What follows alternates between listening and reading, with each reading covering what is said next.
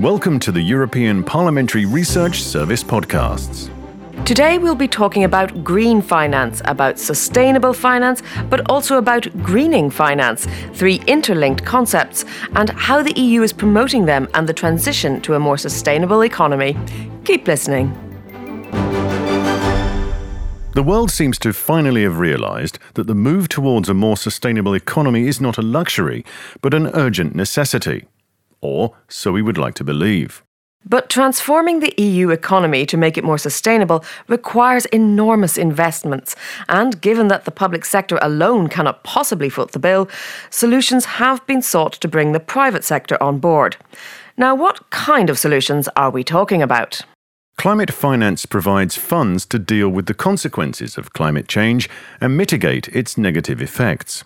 Green finance has a broader scope as it also covers other environmental goals, such as protecting biodiversity, while sustainable finance also covers social and governance factors, such as working conditions and health and safety issues.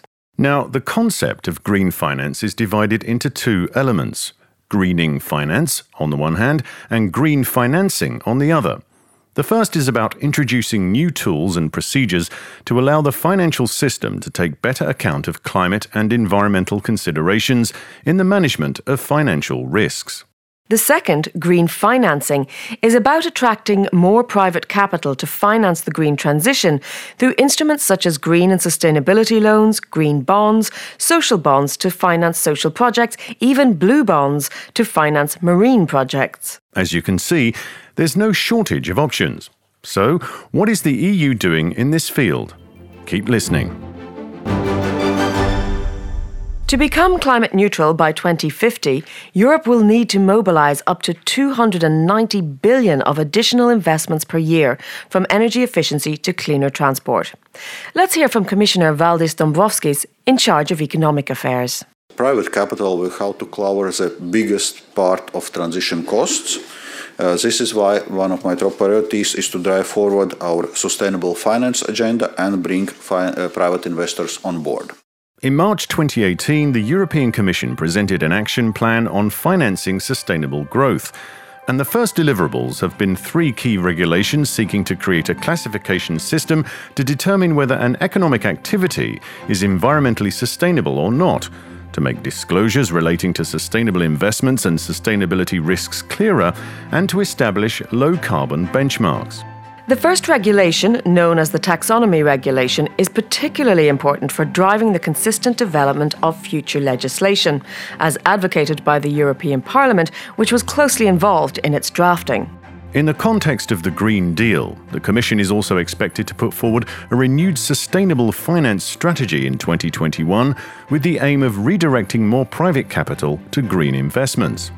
And a legislative proposal to better define what should qualify as a European Green Bond, something the European Parliament has also long been calling for.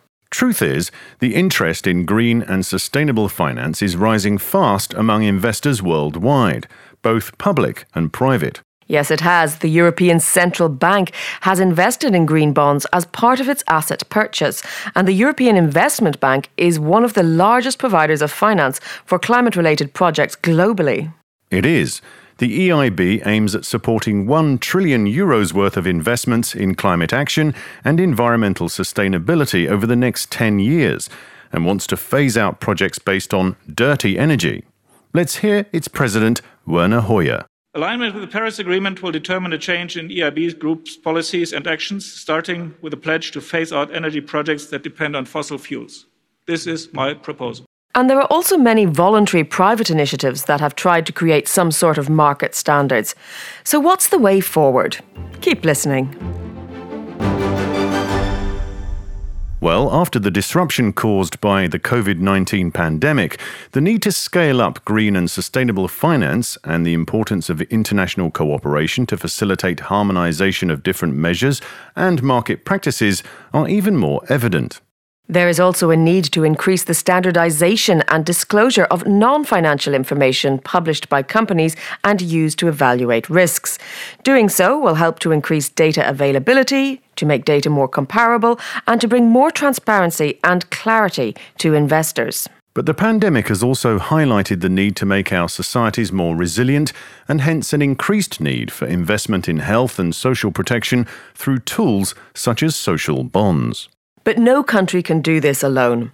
Climate change and environmental degradation are global challenges requiring global solutions. And it's only by working together and setting common goals that we will be able to change course and give this planet a chance.